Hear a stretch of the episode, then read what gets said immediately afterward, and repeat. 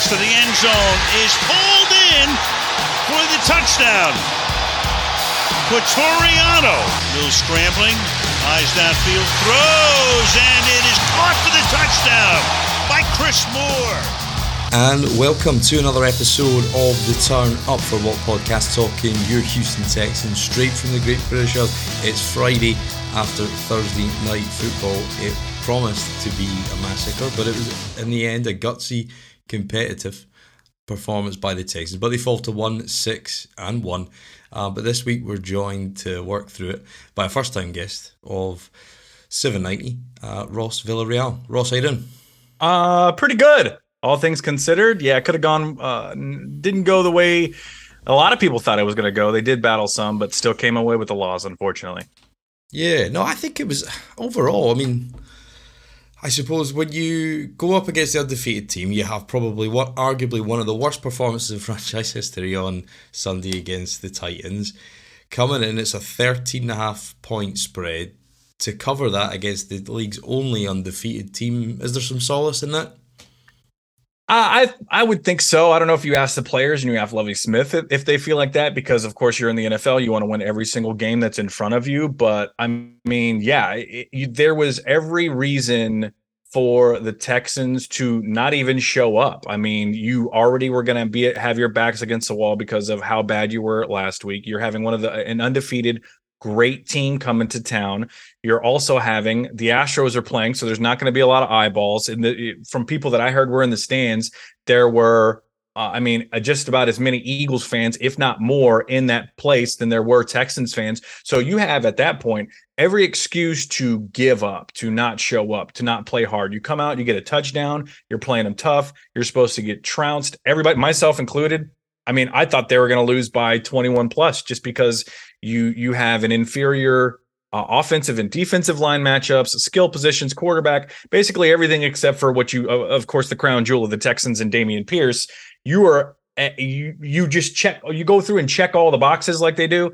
Basically, almost every check mark went to the Eagles, and, and you showed up and you played well. You didn't get a victory, but maybe a, a little bit of a silver lining in that that you at least hung with them for as long as you did. Yeah, no, I think so. Um, where where were you when you were watching the game? Uh, I was watching. I was at home uh, watching the Astros and the Texans. I had them both on at the same time. Um, so, uh, and then I went and watched more of like the extended highlights of the Texans game because, of course, I was focused. But the good thing actually about baseball is like nothing happens for like 40 seconds, and you yeah. can just like, all right, there was a pitch. Now I can watch the Texans game. So, all right, there's another pitch. I can watch the Texans game for a second. So, kind of ba- football's that way too with the 40 second time clock. But either way, I feel like it's not the worst way to watch both. Like if it's a basketball game, you have to actively be watching every second. But I, I, if you're baseball and football, I feel like you can kind of watch both and, and, keep an eye on what's going on. Yeah, I was flicking between the two. Um, and the, I mean, to digress, but yeah, the Astros great result. Um, been a couple of games when I've been over there, but I think the yeah it was just tense as hell, and it was the kind of the opposite to be honest. Because I thought, although it was a good, we'll go into some more of the detail, but I thought at times you know the score got close. Just but as we've done against teams that are quite clearly you know far more talented, superior to you on both sides of the ball, you never really felt like they were in any danger of maybe potentially getting a result. Um, you always felt that there was an extra gear that the Eagles had that they probably didn't even get into. Um, in all fairness. But yeah, the Astros complete opposite, tense, um, and they bring it back to Houston with two chances to go and win it. So yeah, pretty good time for some of the pro sport elements of Houston anyway. Yeah, Rockets and Texans struggling a little bit, but at least we have the Astros here in Houston. yeah, no, absolutely, and I think hopefully um, by the time you're listening to this, they may be World Series champion. And we're sitting here on Friday, um, but in terms of some of the just some of the small margins that you look at back in the team. What did you think of those kind of questionable calls early? You had the missed false start, Lane Johnson. You know, I think he was about three three of your average man steps uh, off the ball by the time it was actually snapped.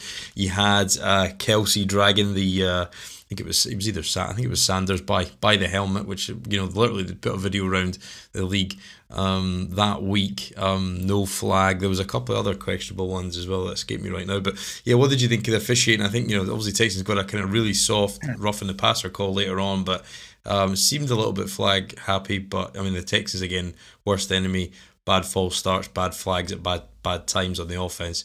Um, Jalen Pitre first first uh, passing uh, play of the game flag, flag for passing interference. So felt they were re- relatively flag happy on prime time, but a couple of those calls early you felt uh, takes me out a chance on another night to to get one going their way.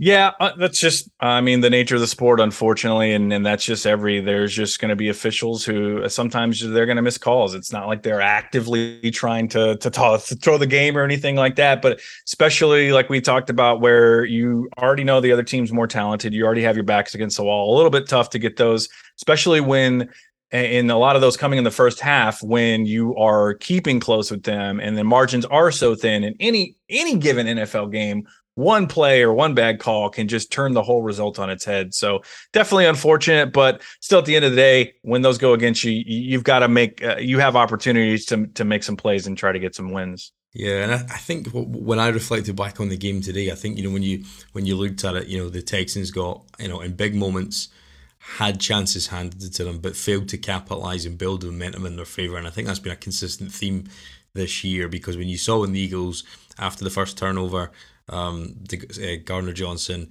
quick score, two quick scores, and then the game was almost done as a contest at that point. It certainly felt like out of reach without some sort of kind of um, intervention. And you know, this team's got to win the turnover battle, but they've got to capitalise when they when they do get turnovers. So the fumble straight after they go three and out. The two sacks by Jerry Hughes in three plays start the second half, get the ball back three and out. They win the challenge. Lovie Smith, you know, rightly challenges Sanders' knee was down, forced the punt, throw an interception. So you know there was three big swings there um, throughout the game that you know they just didn't convert to, to enough points or, or any points. So it's uh, when you get the ball like that, considering the, the golf and talent against teams like the Eagles and quite a number of these teams will play throughout Kansas City, etc. Um, they've got to capitalise, and I think that's yeah. a consistent theme they keep failing to do. Yeah, that that's absolutely part of the formula. When you have a team that's better than you, when you're two touchdown dogs, how are you going to win those games? You're going to make some special plays. You're going to make you're going to capitalize on turnovers. You're going to hopefully limit your own uh, penalties. You're going to have to do every little thing right. The margin for error for the more talented team obviously is going to be bigger than yours, and and you're absolutely right. They there had opportunities where you say, okay, this looks like the the window is open, but a, a lot of times the window open and then it just uh, continued to close, or they just failed to capitalize. Yeah, and what did you think of the offense as a, a whole? Um, I thought the they, they continued to go back to running plays, you know, uh, tosses to um, to get outside zone plays. Um, running zone seems to be a bit more of a fruit, and they do they do have some some counter plays and stuff, and some power that they they've mixed in there. But predominantly, we are talking about this last week or after after Sunday, they run zone well, but don't do it enough. But actually, I thought Pep went to the, the well enough times and, and varied it. I thought with four tight ends on the on the feet or four, or, or active, mm-hmm. um, 12, 13 personnel sets, tight tight formations.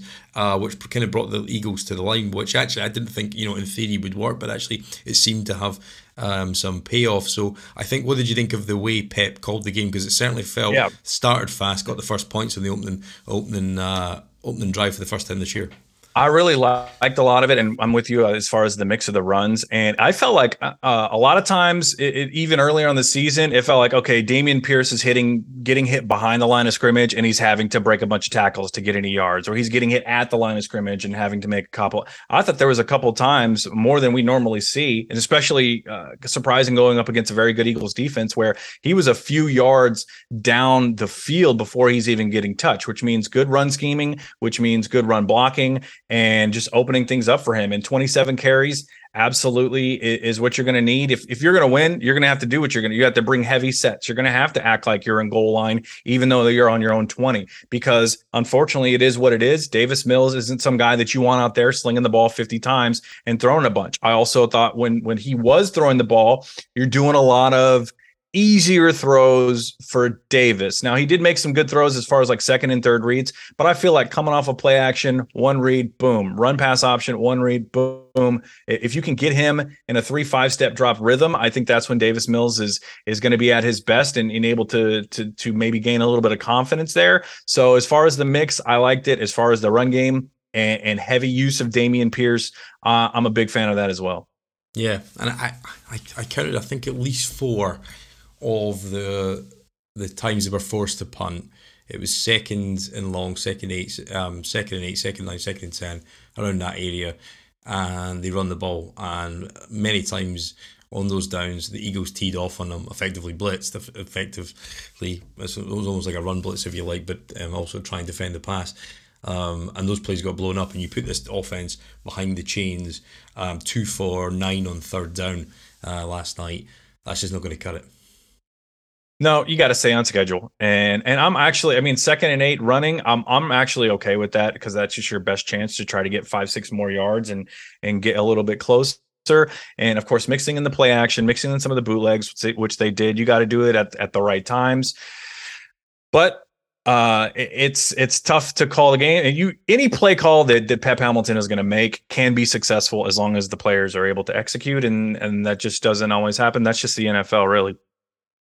Yeah, and I think I think just when he when he set up those obvious passing downs on third, all uh, all the sacks that they um, that they got um, from on the Philly side all came from third downs, and I think it was just a it, it was almost a predictability at times because it, it was a I thought I thought it was a good outing by the offensive line. I think AJ Cann coming back in from Sunday showed his value.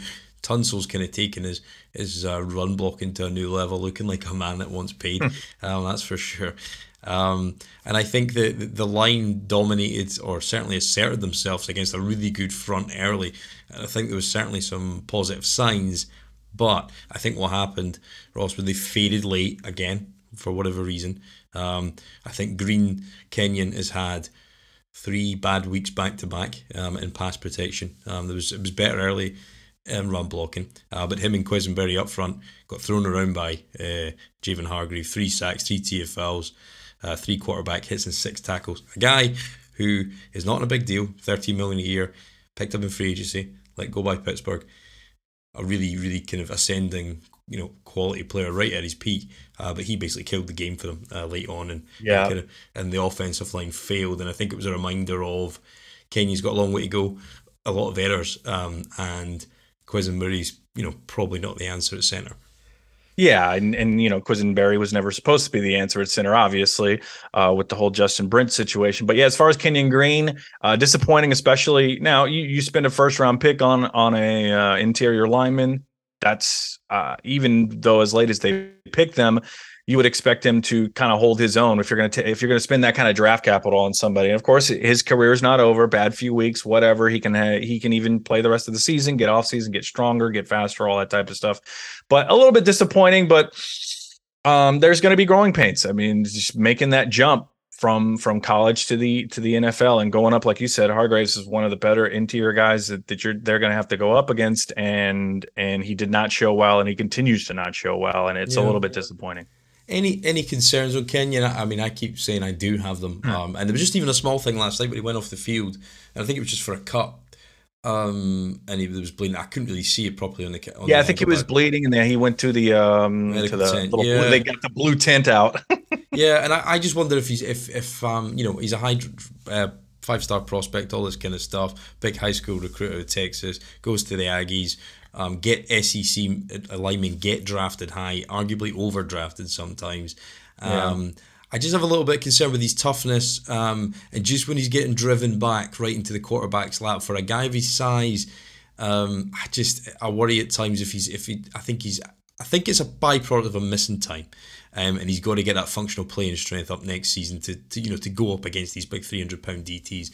Uh, but he's not far off that weight. Probably a different composition of muscle muscle mass um, weight to you know sort of a vet like Hargreaves. But I, I do start to have some concern when it's three games back to back and he's blown plays at big times. Uh, I'm a little bit concerned, but I know he's young and you want to get all the mistakes yeah. out now. But I think that's three games in a row where he's, he's looked not just you know not justifying that 15th overall selection. Yeah, at that point, not at this moment. Like I said, when you spend that kind of draft capital, you want eh, almost like a plug and play guy. And one of the reasons they they mentioned uh, Nick Caserio talked about is is drafting uh, him because he can play everywhere and all. And of course, you want to play him in the interior long term and stuff like that. But uh, disappointing for sure. Not over. I think it's as far as having him come in and hit the ground running and being like a Pro Bowl talent immediately, obviously that didn't happen. You were hoping for uh, you know the outside shot of that. So what you're going to hope is that he's going to be somebody who is going to struggle a little bit and then continue to grow into the role and and, and be a solid offensive lineman and maybe grow into a, a Pro Bowl type. That's what you want for for drafting an interior guy as high as they did, but obviously not not uh, materializing at this point, but I, I, still feel like he can be okay. Uh, I like his attitude. He seems like he's got a good work ethic, and um, I think he will add strength and get better. And it, it, can, it can always be a shock to the system going to up against the, the best lineman in the world, which is what he's doing now, even though he was at the at the SEC level. And concerned, yes. Is his career over? Not yet, of course. Yeah. What did you think of Davis's outing? Uh, I thought the you know the the formula of I'm only um, passing it 22 times is probably where you want to be. Um, only 13 completions, 150 plus yards last night. Obviously, got the two touchdowns. Um, what did you think of? You know, there was certainly an emphasis in the broadcast about using his feet, which was a welcome addition. Got a couple of first downs out of it. Uh, made some plays. Um, there was one early actually. I think if he just had he kept breaking it to the outside, he would have got an early first down on that drive where he punted. But um, you know, I, I does, it does it say it? Um, does it say anything more about Mills? Uh, where are you and your kind of view of it, of the whole kind of uh, probably the biggest storyline of this season in terms of player evaluation? Yeah, of course. I would say mixed bag. Um, it wasn't horrible like he he was in the last game. There was a couple of times where there were throws where I felt like he should make and he can be inaccurate even on I mean look, you can miss throws like 30 40 yards down the field, but I just even feel like those intermediate 10 to to 20 yard throws that he can be a little bit inaccurate and um but then there's sometimes where he looks on schedule and he makes throws. And that's to me, he looks kind of like a guy who's going to be a backup. That's where he is right now. And because he can also make bad mistakes. And, and if you follow the script, if Dameon Pierce is dominant, if you're running and you're doing a little bit of play action and asking him to only throw the, the ball, uh, you know, 25, 30 max times a game, you can win with that guy, but you can win with a lot of guys like that. So Eh, what you're looking for is, of course, what we you'd call replacement level and above that. Is Davis Mills above replacement level? I'm not really feeling that right now. I I, I know that there were a handful of throws that we could point from last year. Like, okay, especially late in the season, you're like, oh, okay, that that was a pretty damn good throw. And I really don't feel like I've seen that. I mean, it's happened a couple times this year, and it happened. And I mean, he made a couple of nice throws last game too, but it just doesn't happen enough. You have to, it's about consistency. You know, I mean, what separates an elite anything, an elite quarterback, an elite cornerback, or whatever? Any cornerback can get a pass defended a couple times a game. It's about doing it consistently. Any quarterback can complete a few passes. It's about doing it consistently. And and we're not seeing enough consistency from him. And and it's really coming into the season, I didn't think that he was going to be like an all pro like some people did, but I would say it's still been underwhelming. And to me, he feels like a, a career backup right now.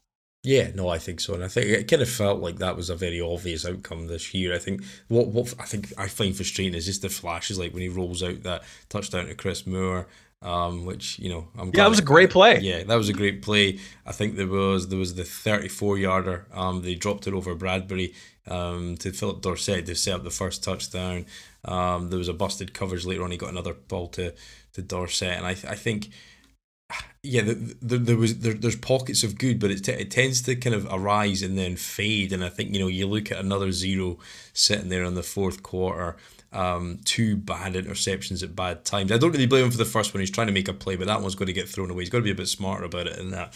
Uh, but but what what I what I've found in the last three weeks there was Brandin Cooks ran it uh, free in the end zone in Vegas, didn't see him. Um, there was, you know, a really kind of obvious cover two play last week against um, Tennessee that you know at this stage in year two, if you can't spot the holes in a, a in, in, the type of defense cover two zone that you see all the way through training camp, and that's all we're playing. We'll come on to that because that causes big problems last night. Um, if if he's not seeing that like second nature to me, that's a big problem because you know the the obvious gaps in the zone that that coverage leaves. You know we're well versed in it because we're watching other teams do it to us. But if he can't see that, I find that that sort of mental processing element of it. And then on the drive where he kicked the field goal last night, um, the the try the I think he threw an uh, incompletion to I think it was either Burkhead or Dorsett. I can't remember. It was a short guy, uh, but ultimately, and I put a, a screenshot and, and the clip of it at the timeout Jordan Akins runs right up the, up the guts up between the two safeties, easy touchdown. Nobody within five yards of him doesn't see him. There was a play like that against Tennessee um, on Sunday. Uh, guy wide open, hand in the air, doesn't see him. And I think, uh, you know, and then he throws a bad interception, which I don't know if it's a miscommunication. You don't know unless you're in the huddle. But I think no scores late, missing guys that are wide open, not understanding coverages. Yeah, um, second and just, third reads, yeah. it feels like he struggles most. Yeah, it just feels like a combination of too many things that haven't developed in a way, and that's why you've seen no, no, not any of this kind of outlandish progression that you know some some people would have loved to have seen, and we'd all would have loved to have seen that. But I think there's just too many uh, elements of his game that inhibit him to be consistent. I think, and then when they all culminate, he's just that consistency just breaks down bad interceptions at bad times. And I think with the the, the first interception was probably the backbreaker. The second one just kind of sealed it. You know. Yeah, yeah, I, I yeah I agree. And then I think as well, which was really frustrating, you know, I think the Brevin Jordan not getting his feet down, uh, eight minutes to go, driving, you know, they got the ball three times late in the game. Um, in a 12 point game they could have scored um, Brevin Jordan because you get you they got that um, that soft uh, 15 yarder for roughing the passer which wasn't really one um, and then because uh, Brevin doesn't keep his feet in, you go in third down, sack, the line just starts getting cut up, like we said at the end. Um, and then he's, he's, he's desperate to hit a ball up the seam because they're playing a lot of zone, um, and he throws a terrible interception. And I don't know, and, and he missed Brevin Jordan wide open um, as well. And you know, two drives at the end of the game, two wide open tight ends, mm-hmm. um, misses them. You're just not going to win games like that, particularly against a team that's not lost a game yet. No, yeah, not a team like the Eagles, where I mean, you, like we've talked about, your margin for error is so low. So it just feels like sometimes he can press a little bit and try a little bit too to do too much. We've seen it late in games with some bad, bad throws that he he had no business making, and he's still just a second year guy. But I, I still feel like you're not seeing enough enough of those good plays and good throws and wow plays to say this is some something that you can mold into to a better a, franchise level quarterback or at least starting level quarterback. Yeah, what did you make of the kind of the, the no name receiver cast? Um, Jalen Camp comes, comes and gets a great catch on the sideline. Um, you know, Quitoriano gets a play because I think what I've criticism I've had of Pep all year is you know you had uh, the other Johnson on the team.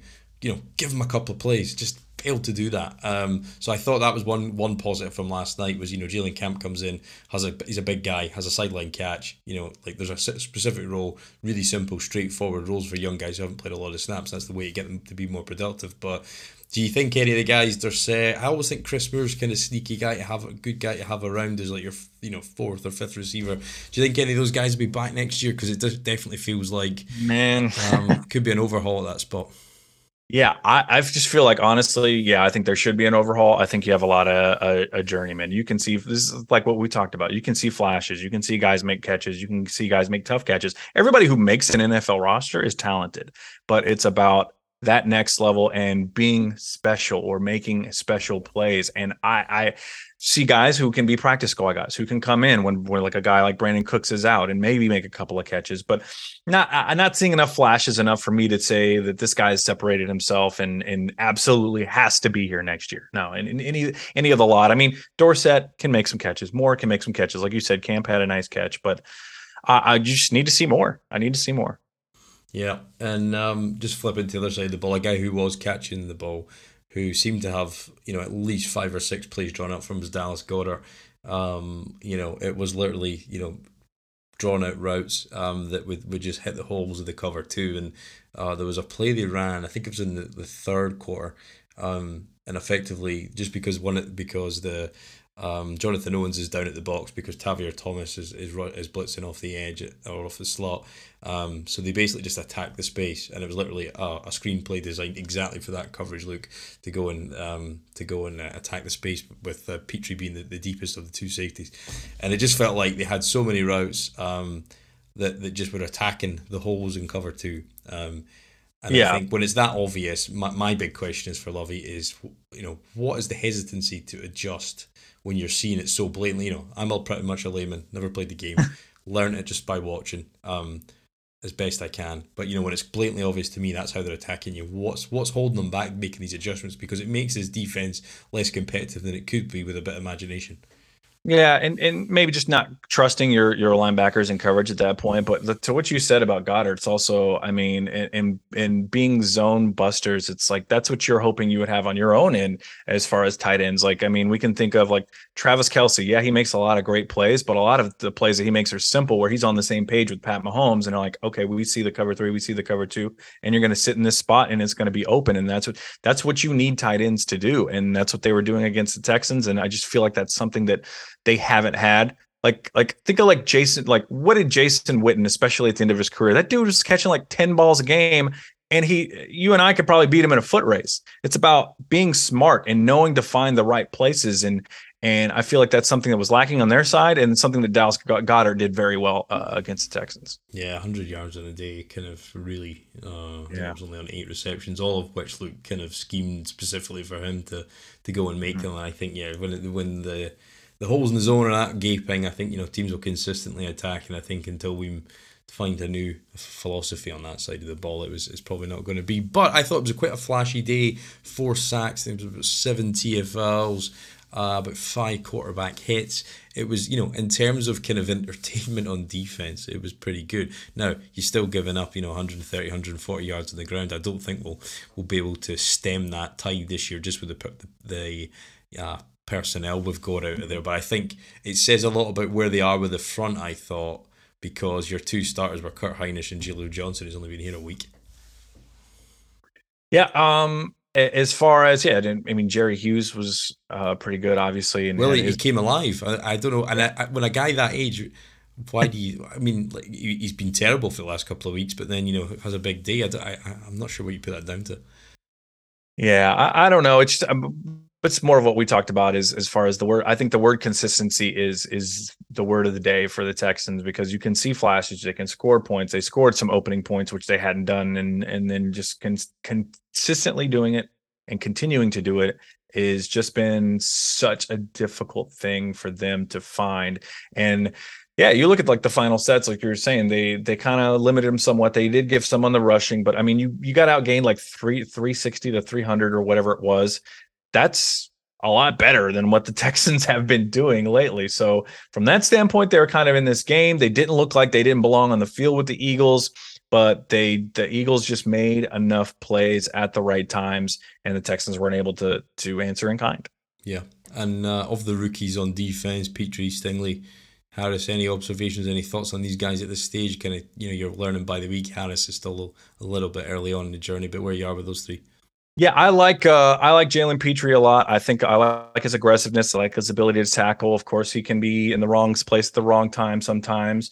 Um, Derek Stingley, I like him. I think Derek Stingley is going to grow in now. Of course, a lot of like Sauce Gardner is getting a lot of the the um, yeah. the run, and he's been really good and probably better than Derek Stingley has right now. But I think we've seen enough from Stingley to say, okay, I, am not going to say the Texans have have missed on that pick just yet. Um, flashes enough. And who was the third one you said? Uh, Christian Harris, yeah. Um, oh, Christian Harris, yeah, he had, he had a few tackles. Um, does he look a little slight of build to you? I like him to beef up.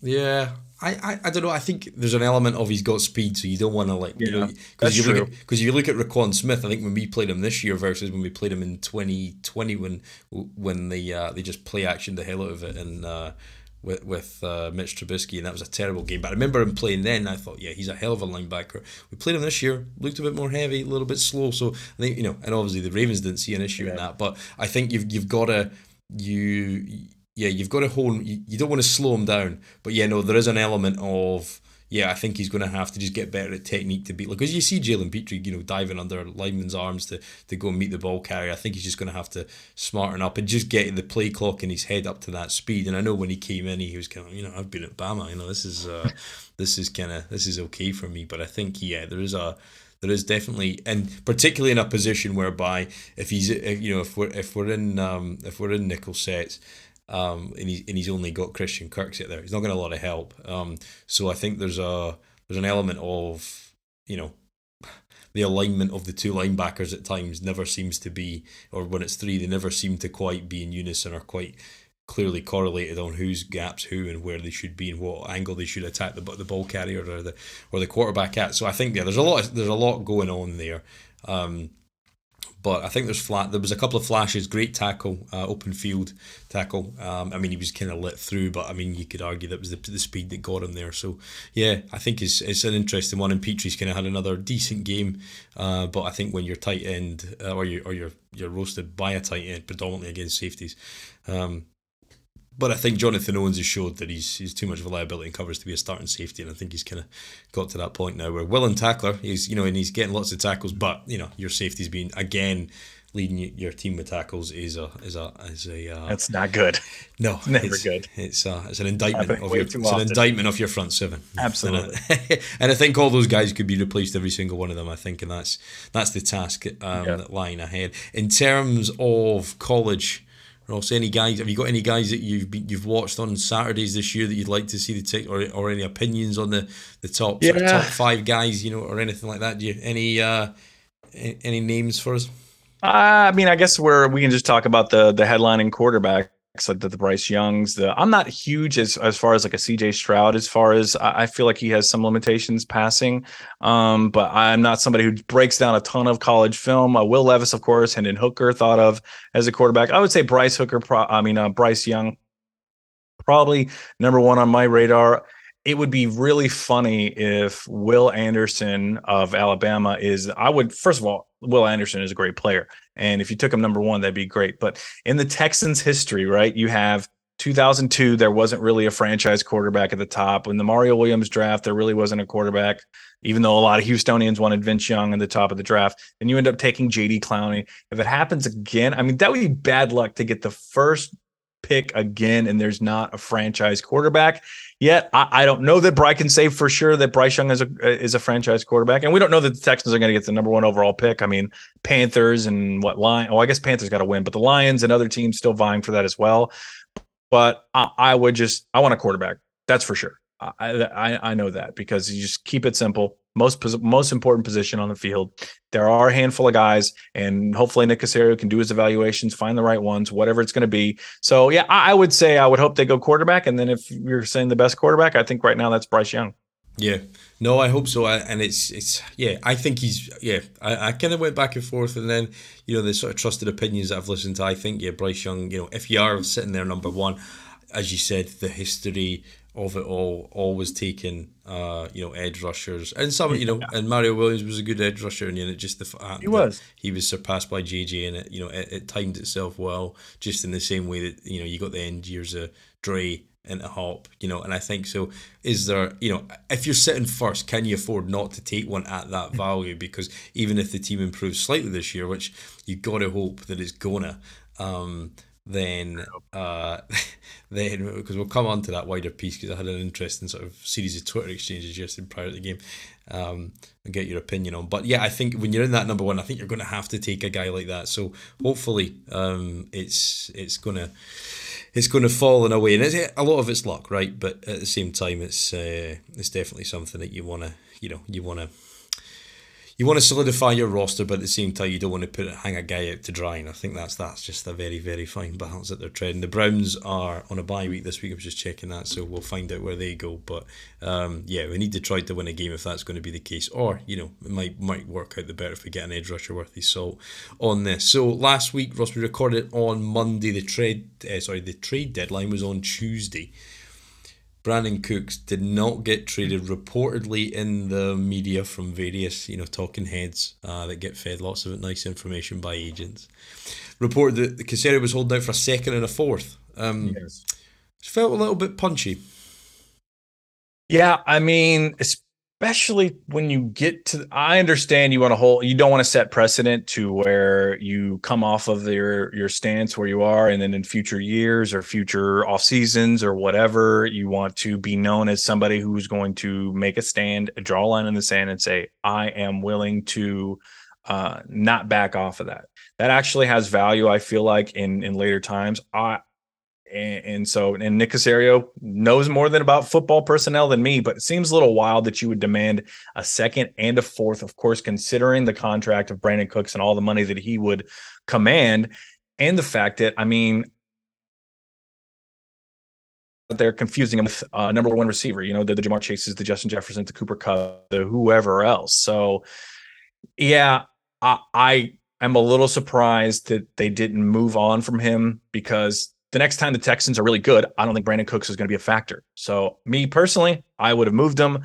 I understand the having to put a put a certain level of value on your player and not back off of that, but a little bit of stubbornness from Caserio, in my opinion, and, and you just need as much draft capital as you can you can accrue, especially like I said, for somebody who's not going to be here the next time you're good. Yeah, I think for me, I think when you look at a second and a fourth, when you got him for a second, um, arguably, right. he's been worse on the field. That tape is only, you know, if unless it takes a sudden spike and he, he kind of buckles right. down, because ultimately, if you didn't want to be here, brand, you should never have signed the contract. You didn't, you know, you didn't balk when you got the 60 million signing bonus. Um, somebody was going to have to pay that 18 million that you're due in guarantees next year. So therefore, you were going to have to maybe, you know, take a reduced deal or something. And they were, I think they were, they were open to reworking the deal, but certainly Houston tight cap space, etc. Um, not really in a position to kind of uh, consume that, um, or certainly don't want to, because we're the the kings of the dead cap uh, hit right now. So the for me, I think the value is probably only going to go down. You know, can you with another you know eight or nine games of, of bad film is that going to get you more than a second or you know say there was offering a third and a fifth right right uh, which uh, you know personally if somebody offered that you know maybe hold out to the end see if you can squeeze something else out maybe a player back or something. Um, but I, I, it's hard to see that value being any incrementally better than what was on offer. Now, ultimately, if he doesn't want to be here, um, and it was Caserio's first big contract that he's given out in terms of guarantees, um, unless you count obviously Tunsil signing bonus con- conversions, then you know I think it was a. It seems like a lot's gone wrong really quickly now. I don't know if the Grugier Hill exit and people think you know the agents can can demand and he will cave. Um, obviously, that comes off of the Jack Easterby stuff, and it all seems very murky. But I, I struggle to to kind of fathom how you've gone from signing a, a, a deal, a two year extension, which was a decent market rate considering his historical tape. He's been nowhere near it. You know, been top sort of three or four in receivers in drops this year. Lost your momentum on drives at big times. Not looked particularly interested walking off the field. No kind of consultation with these kind of you know quarterback after a failed play, etc. Um, so I don't know how we've got from signing that, you know, talking about culture guy, leading that to a guy who's basically throwing his toys at the pram and wasn't playing last night. Yeah, it's it's just a bizarre situation, and it felt like the perfect opportunity to get rid of him for for all those reasons you have. You see, he seems disgruntled. Seems like he doesn't want to be here. He has some value, probably as high value as he's going to have and I mean didn't even play last night. So how is that going to drive his value up for teams that want to, that could be interested in him in the offseason? It's not going to. So seemed like the absolute perfect time to get rid of him, but he's here. Yeah, and I think that kind of I went back to that, or I sort of laid out a list yesterday of stuff, and uh, and it definitely got a lot of impressions and a lot of comments, and and everybody's really quick to say you know, Caserio inherited a mess. And look, I've never really been a Caserio fan. I've not been under. I've not. I've not seen the plan. I don't know where he's going. I don't know what the timelines are. I don't know any. I, like he's just not. It all seems like very here and now. Um, I think the, the salary cap management's been been woeful. Um, you know, fifty. You know, if you even if you if you uh, if you absolve him of the Watson stuff because it's not really his fault, and if you absolve him of the Cobbs and Cook, uh, sorry, Cobbs and uh, and Roby trades because he got something back for them. So okay, fair enough. Put them at one side. There's still forty nine million dollars of, of players who are either okay. Did you sign them all? No, but a lot of them are vets like Pharaoh Brown, Britt. Grugier Hill, all three four million a piece um, that you've brought back. That you knew you knew what they were. So and th- there does need to be vets, and he has moved to, to younger players this year.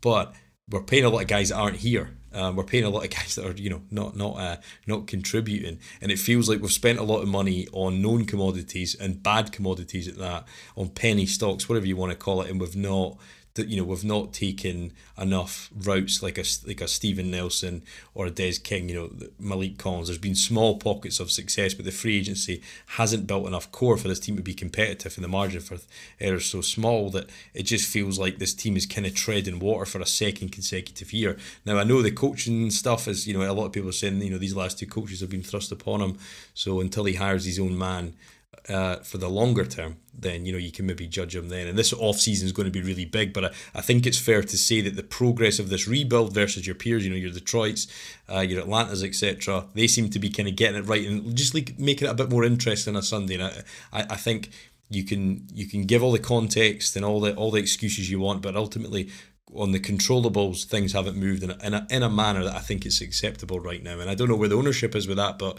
I don't know what your thoughts on Caserio are. But I just I'm just not seeing enough to to Yeah. to, to make me trust where where it's going to be in two or three years time. Uh, I think. I mean, I think the plan is to kind of be what he's doing. He's signing a lot of one-year, two-year deals. He's gonna see if he can hit on some of those. Uh, like you said, the Steven Nelsons. I mean, Jerry Hughes has no future here, but it's been a nice signing. He's been disappearing, but he's also been pretty good, getting some sacks and stuff like that. And, and then build through the draft. And that's. I, I think this coming up, this past draft was a big one for them. So far, early returns aren't great. Stingley's okay. Kenyon Green, eh. I mean, the John Metchie situation, there's nothing you can do about that, obviously. Christian Harris has been hurt, and then now he's looking okay. So mixed bag for sure in his first draft. And then now you've got another big draft coming up where you have not only your own pick, you have your Cleveland pick. But I think it's a bunch of short-term deals. Don't want to spend in free agency because you're not going to be good the next couple of years, and you're in cap hell anyways because of all these other uh, dead money uh, things that you have going on. And so I, I feel like, I mean, I get it, but it's also like, man, how long is this going to take? I don't see the end of the tunnel right now. Mm. Uh, but hopefully, if they get a franchise quarterback, then that's when then things can start turning around for them in this Yeah. upcoming draft. Because I, I think people, and I, I listen to Texans Cap and shout to Troy, he always kind of helps me out with my questions around this. But like, um, you know, he laid it out very, very succinctly that ultimately we don't have a lot of cap space next year. Our effective cap space pre cuts are 20 million. And I was going back and forth with a couple of guys and they were saying, look, you're getting up, you know, you're complaining about 15 million here, but, uh, or there about guys that, you know, effectively, you know, wasted money. Um, and I, my point is, I think we've spent a lot of money on on guys that aren't good. We're not carrying that money over to when it actually matters, and we're you know we're filling holes, but with really you know with really expensive cement for Yeah. for it just to be grey, you know. And I think that's that's where I, I struggle with because it's like okay, sign these guys in one or two year deals, but do it at value, don't do it above market rate. And like there's a big reputation element there, but I think when you're hindered by spending just to fill out the roster because we've got less than 40 players under contract next year um, with only some 40 million space and you're going to have a big draft class so it's going to cost you about 9 or 10 million just to fit um, to service those year one deals um, there's not going to be much left you know uh, without you know clearing out guys so um, hopefully it's more youth and you, you don't mind seeing young players make mistakes and fail but when you're watching kind of you know your your run of the mill vet Yeah. Nobody's benefiting. The guy's not benefiting because he shouldn't be in the league. We're not benefiting because the product on the field's it, and you're probably hindering a potential, you know, snap count for a younger guy. So, yeah, I struggle with it. I, I, I want us to be good. I just want to start winning again. I want it to make it feel like it means something on a Sunday or a Thursday or a Monday night. Imagine having a Monday night game. Imagine having Oh. a team that's interesting enough to put on that slate. You know, and I think that's where we need to get back to. But I feel like halfway through season two of Caserio. I know, and he's a beacon of hope for a lot of the fan base. You're not allowed to say anything bad about him because he is, you know, he's the uh, he's the, the caretaker of you know of the harmed, and uh, people are still raw from all the stuff they've been put through by this club. But yeah, I just don't feel like I think he talks a bit better game than he delivers to this stage, and I, I want to see progress. But yeah, there's there's nothing to really hang his hat on. I think to this point. Yeah. Uh, I, I would agree with that for the most part. I mean, I don't even know what, what, what we say is the best move. Just getting rid of Deshaun Watson. Um, I don't even think that was great because I think you and I could have got the same return. You know, you get three first. Okay, yeah, that's the baseline. Yeah. You know, it was it was it three No. seconds? Was it three thirds? No, it was a third, a fourth, and a fifth, or something like that. So Right, you yeah. know, I- yeah. a couple a couple of small free agent moves that we mentioned. Other than that, I mean, it's been hasn't been a whole lot to, to cheer about as far as Nick Caserio moves for sure. Yeah, and, and and I just wonder how long do you think you know? And you saw um, Easterby going out the building and all that kind of stuff that went around that. Um, that Yeah. was direct from ownership. If he's ha- if Caserio's had two coaches forced upon him, which seems to be a general sentiment, um, which makes sense because you know why the hell would you hire these two guys? Uh, one was one was a, an emergency break glass move. Uh, one was uh, yeah, I don't know. I'll never. I don't think we'll ever be able to explain David Culley off to anybody succinctly. Um, but how long does ownership, or you know, particularly, and it's not it's not Mister, it's Mrs. that's put um it's potentially a poking Yeah. for change. I think, and I think everybody's aware of that. But how long does how long does the current state be accepted before heads roll? Yeah, I, I would want. I think it'll be a little bit. I think it'll be a couple seasons. I think, uh, like you said, I mean, the, yeah, the David Culley hiring. We don't even. I don't even know where that came out of. And the Lovie Smith, like you said, that's a good way to put it. The uh, in case of emergency, hire Lovie Lovie Smith. So I, I don't know. Um, but I would say he's probably going to get at least a couple more seasons. Yeah, no, I think so, and we'll see if Lovie's back. I assume he will be, um, because we're you know another year of treading water and hoping for moves. But I think yeah, I think pe- there was some predictions of uh, wild card berth uh, next year, but I think people will need to uh, wait a little longer for that. But it's certainly not to take away from a gutsy performance from the players. Yeah. Um, was f- a far improved product, but um. But Ross, thank you very much for your time, mate. I really All right. appreciate this. Been good. Uh, let's do this again sometime. All right, Um, let me know. yeah. Thanks for having um, me. Thanks for having us. Hopefully, um, we'll be celebrating a World Series um, victory in this town at some point over the next Saturday and Sun- or the next two days as we're sitting here on Friday. So go Astros. Um, I'll be watching Saturday definitely. Can't wait to see it because I, I was I was in Austin the night they won it la- last time and I was in Houston for okay. the parade and it was yeah it was an experience that lived with me for the rest of my life. And I, you All see right, what it means to the city and stuff. So yeah, I'd love Yeah. to see it again. So. Uh, I'll be rooting for them, um, and uh, hopefully we'll get some success because I think some some people need it um, in these uh, in these troubled times. So, uh, for, so Ross, thank you very much for your time. Thank you for right. listening to the Turn Up for What podcast again this week. Thank you. And we'll be back a week on Monday to talk about a trip to New York. So we'll catch you then.